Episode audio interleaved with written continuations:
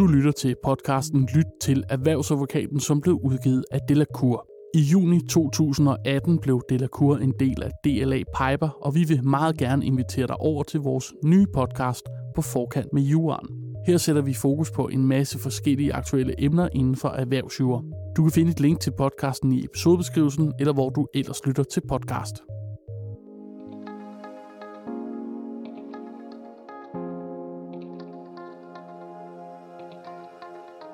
Hackerangreb var engang noget, der kun ramte naboen.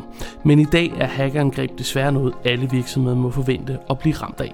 Og et hackerangreb, det kan have store økonomiske konsekvenser for virksomheder, der ikke har gjort tilstrækkeligt for at sikre sig mod det. For erstatning ved manglende juridisk afdækning af kontrakter og store bøder for brud på den kommende persondataforordning kan blive rigtig dyrt. Velkommen til Lyt til erhvervsadvokaten, en podcast fra Delacour. I det her afsnit kan du blive klogere på de juridiske konsekvenser af et hackerangreb og på, hvordan du kan minimere omkostningerne.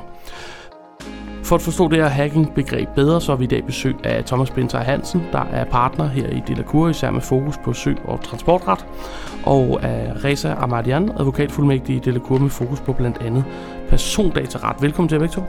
Tak. Øh, inden vi starter, vil I så ikke lige præsentere jer selv. Vi starter med dig, Thomas.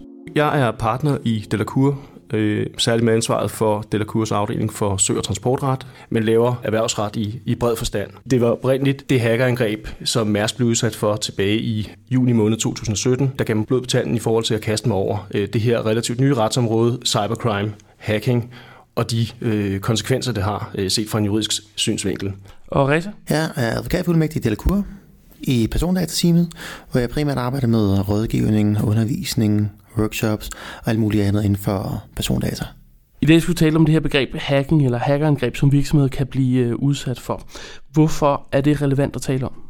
Ja, men det er relevant at tale om, Magnus, fordi vi øh, igennem den senere øh, tid, og særligt de seneste par år, øh, har oplevet, at øh, hackerangreb er gået fra at være noget, som øh, nogle få blev ramt af øh, med øh, konsekvenser for den enkelte, men bevares, det var til at have med at gøre, til at være, lad os kalde det en verdensomspændende epidemi, som får større og større samfundsmæssige konsekvenser, og som kan have ødelæggende konsekvenser for den enkelte virksomhed. Hvad er formålet for dem, der hacker de her virksomheder? Hvad er formålet med at gøre det?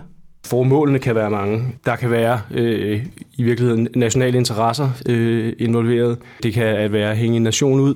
Går man lidt længere ned øh, af skalaen, jamen så kan det være nogen, der har nogle politiske statements og vil vise, at øh, I, der tror, I er uovervindelige, I er ikke uovervindelige. Øh, vi kan tiltage os adgang til jeres øh, systemer, øh, uanset I måtte mene, at øh, det ikke kunne eller skulle være tilfældet.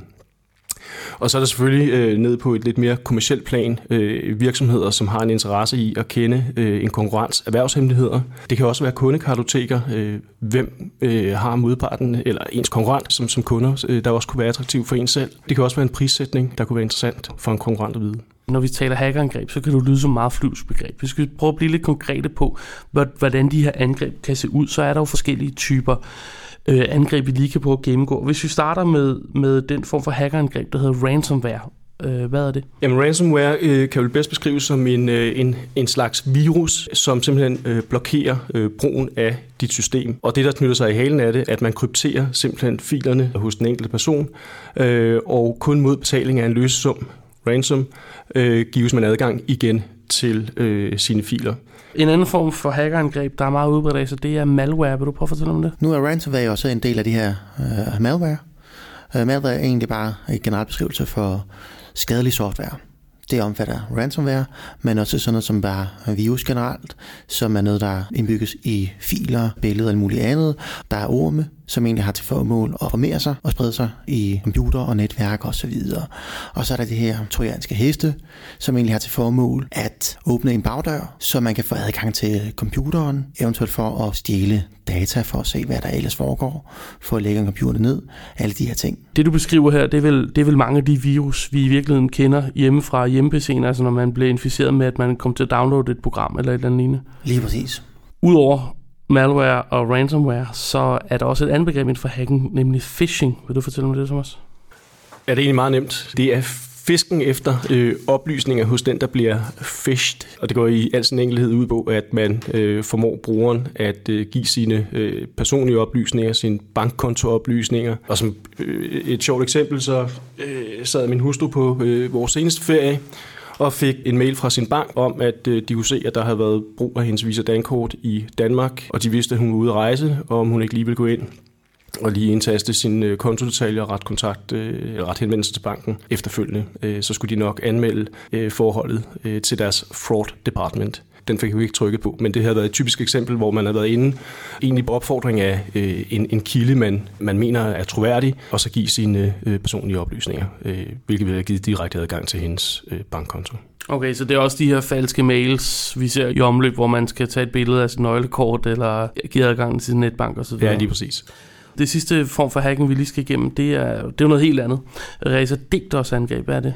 Altså det er jo noget, aktivister, blandt andet bruger, hvis de har tænkt sig af politiske årsager at nedlægge en hjemmeside eller en virksomhed, så overbelaster de systemet med en hel masse anmodninger, som gør, at systemet ikke kan reagere på egentlige anmodninger om at få adgang til hjemmesiden og til at behandle den osv. Så det er egentlig en måde, hvorpå man kan nedlægge en hjemmeside eller en server.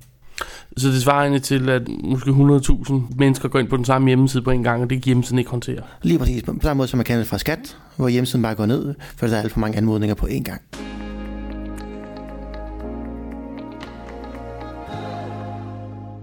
I dag skal vi tale om de her retlige konsekvenser, det kan have for en virksomhed at blive hacket. Udover det umiddelbare tab af for eksempel produktionskapacitet eller data, hvilke juridiske udfordringer kan et angreb stille en virksomhed? Der er to udfordringer helt overordnet set. Der er de kommercielle udfordringer, den virksomhed, der er blevet hacket, øh, har. Det kan være i forhold til sine øh, kontraktsparter i særdeleshed, at man simpelthen har fået lagt en produktion ned. Øh, man er ude af stand til at levere. Er det en serviceydelse, øh, jamen så er det den, man ikke kan, øh, kan yde, fordi ens systemer øh, er lagt ned. Og så er der selvfølgelig den offentlige retlige vinkel, som, øh, som jeg ved, at Reza han kan, kan sige lidt mere om. Ja, det omfanget af hackingangreb øh, omfatter personoplysninger, eksempelvis kundeoplysninger, patientoplysninger, alt muligt andet. Så vil man også være omfattet af persondatalovgivningen. Og fra maj to tusind atten, så vil det være persondataforordningen, og det siger, at man har risiko for at ifalde sig bødeansvar, erstatningsansvar med flere. Okay, så den her nye persondataforordning, der kommer til maj to tusind atten, som, som der er blevet talt og skrevet rigtig, rigtig meget om, den har også stor betydning i forhold til øh, hackangreb. Den har enorm betydning i forhold til hackangreb, ja. Så der er ligesom to spor. Hvis vi starter med det kommercielle, det handler jo meget om de kontraktlige forpligtelser, man har til leverandører og så videre. Thomas, hvordan skal man som virksomhed forberede sig bedst muligt på at blive udsat for et hackangreb i forhold til det? Jamen det er klart, det starter jo et sted, nemlig i forhold til det tekniske, og jeg tror også, det er der, at fokus et langt stykke hen ad vejen øh, har ligget og fortsat ligger. Og herudover er det ikke nok bare at have et I T-system, der har et, et, et hackerberedskab øh, indbygget. Der er også øh, opførsel hos den enkelte medarbejder. Øh, hvordan er det, man tilgår øh, udefra kommende øh, mails for eksempel? Skal man skoles i, at der er nogle alarmklokker, der skal ringe osv.? Men hacking, det er kommet for at blive, og det er ikke noget, der rammer naboen. Det rammer også mig. Og hvordan forbereder jeg mig så bedst muligt i kontraktmæssigt henseende? Det er så mange virksomheder øh, siger i dag, når det er, at de bliver øh, mødt af sådan nogen som os, som gør opmærksom på, at øh, hacking er et problem, og det skal håndteres. Jamen det er, at de siger, jamen, at herregud, øh, vi har jo en force majeure-klausul indbygget i vores kontrakter. Øh, bliver vi hacket, kan vi vel bare øh, trække force majeure-kortet og sige, jamen vi er ikke pligtige at levere, øh, så længe at vi er øh, lagt ned på grund af et hackerangreb. Og dertil må man bare sige, at... Øh, at hackerangreb har nok tabt den karakter af at være en force majeure-begivenhed, fordi det, som karakteriserer en force majeure-begivenhed, det er, at det skal være en udefrakommende, og det skal være en uforudsigelig hændelse, hvis følger ikke kan afværge, selvom der er øh, truffet forsvarlige øh, forholdsregler. Og det vil sige, øh, den virksomhed, som, øh, som egentlig har forladt sig på et helt standard øh, I T-system, og som ikke har øh, taget nogle, nogle særlige og nogle skærpede forholdsregler for at imødegå det at blive hacket, øh, der er det svært øh, med den hyppighed, som hackerangreb har. Og med de muligheder, der trods alt efterhånden er blevet givet for at, øh, at afværge, eller i hvert fald afbøde konsekvenserne af hackerangreb.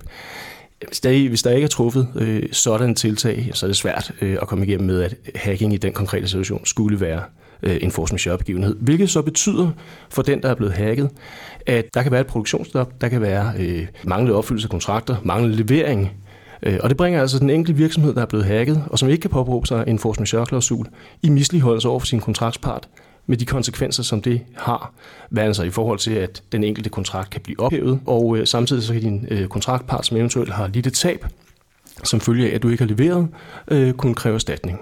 Så, så det, vi anbefaler øh, fra Delacours side, det er, at man får, får håndteret hackeransvaret i de kontrakter, man, man indgår. Og det er altså både som, øh, som, som for eksempel øh, køber øh, i en købskontrakt, og som sælger, eller som øh, leverandør og aftager i en leverandørkontrakt. Hvem er det, der bærer øh, risikoen for hacking, og hvad skal konsekvenserne være? Skal man sige, jamen, så længe at vi er lagt ned af et hackerangreb, øh, så har vi ikke nogen leveringsforpligtelse, og vi i fald ikke noget ansvar. Skal man sige, jamen i det øjeblik, at vi er blevet hacket og ikke kan levere, jamen, så er der slet ikke nogen leveringsforpligtelse under den kontrakt, fordi kontrakten bortfalder. Øh, eller skal man sige, jamen det kan godt være, at vi er blevet hacket, og øh, vi suspenderer leveringspligten, men i hvert fald under andre omstændigheder øh, ifalder vi ikke noget ansvar for den forsinkelse eller den øh, manglede opfyldelse overhovedet, som måtte være resultatet af, at vi er blevet hacket. Det kan også være, at man bare siger, jamen hvis jeg bliver hacket, så er der ikke noget ansvar. Hvis du bliver hacket, er der ikke noget ansvar. Og så er man ligesom videre, men så har man forholdt sig konkret til det.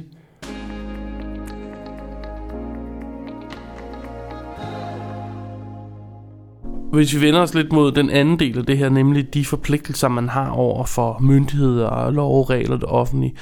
Altså, vil du prøve at fortælle lidt mere omkring den her persondataforordning, og hvad den betyder i forhold til, til hacking? De sikkerhedsmæssige overvejelser og kommercielle overvejelser, som så også har været inde på, ligger faktisk helt øh, i tråd med persondataforordningen, som jo stiller krav til, at man iværksætter og gennemfører passende tekniske og organisatoriske sikkerhedsforanstaltninger for at undgå, at data kommer uvedkommende til kendskab, at det ændres, mistes, tilintetgøres osv., sådan som ransomware, hacking eller muligt andet.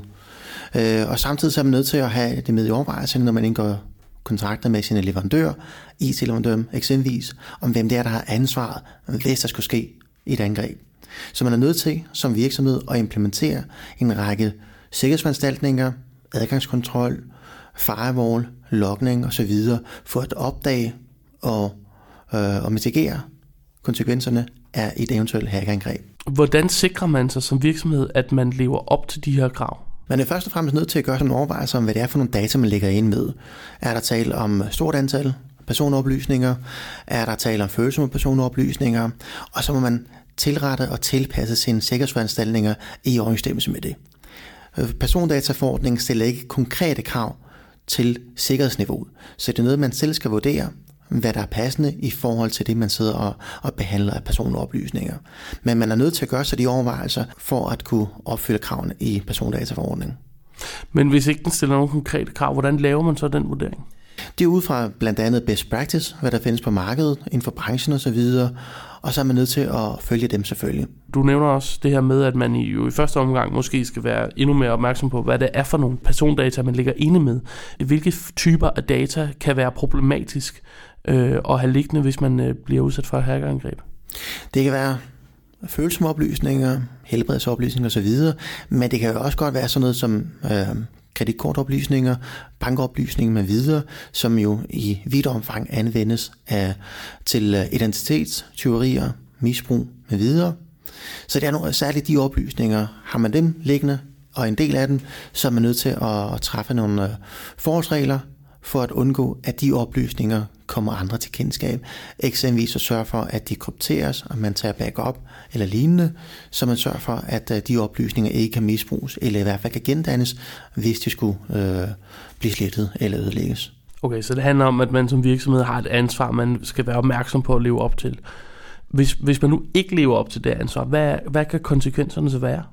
Altså i værste fald, så risikerer man jo bøder på op til tyve millioner euro, eller fire procent af den globale årsomsætning. For en virksomhed som, som Facebook, så svarer det til en bøde på størrelsesordenen en til to milliarder.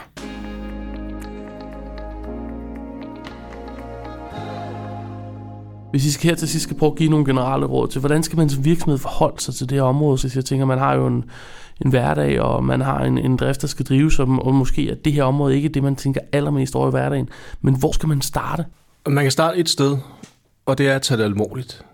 Øh, og det gælder høj som lav. Der er ingen grund til, at man lider et retstab, hvis det var, man på forhånd kunne have garderet sig. Så jeg ser ingen grund til, at man ikke øh, enten får sin advokat eller sin in-house øh, counsel til lige at hive sin generelle salgs- og leveringsbetingelser frem, de måske lidt større øh, kontrakter, hvis ikke alle kontrakter, og få forholdt sig til, hvor, hvordan er vi stillet, eller hvordan vil vi være stillet, øh, hvis vi bliver øh, udsat for hacking, eller hvordan er vi stillet, hvis vores kontraktspart bliver udsat for hacking? Har vi råd til det i vores produktion?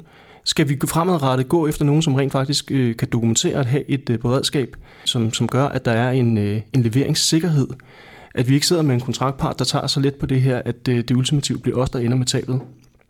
Så det er det gode råd herfra. Tag det alvorligt. Du har lyttet til Lyt til erhvervsadvokaten, som er en podcast produceret og udgivet af Delacour. Vi har i dag drøftet de juridiske konsekvenser af hackerangreb, og dagens gæster var partner Thomas Bindseil-Hansen og advokatfuldmægtig Reza Ahmadian. Du kan abonnere på vores podcast i din foretrukne podcast-app, eller finde tidligere afsnit på delacour punktum d k. Tak fordi du lyttede med.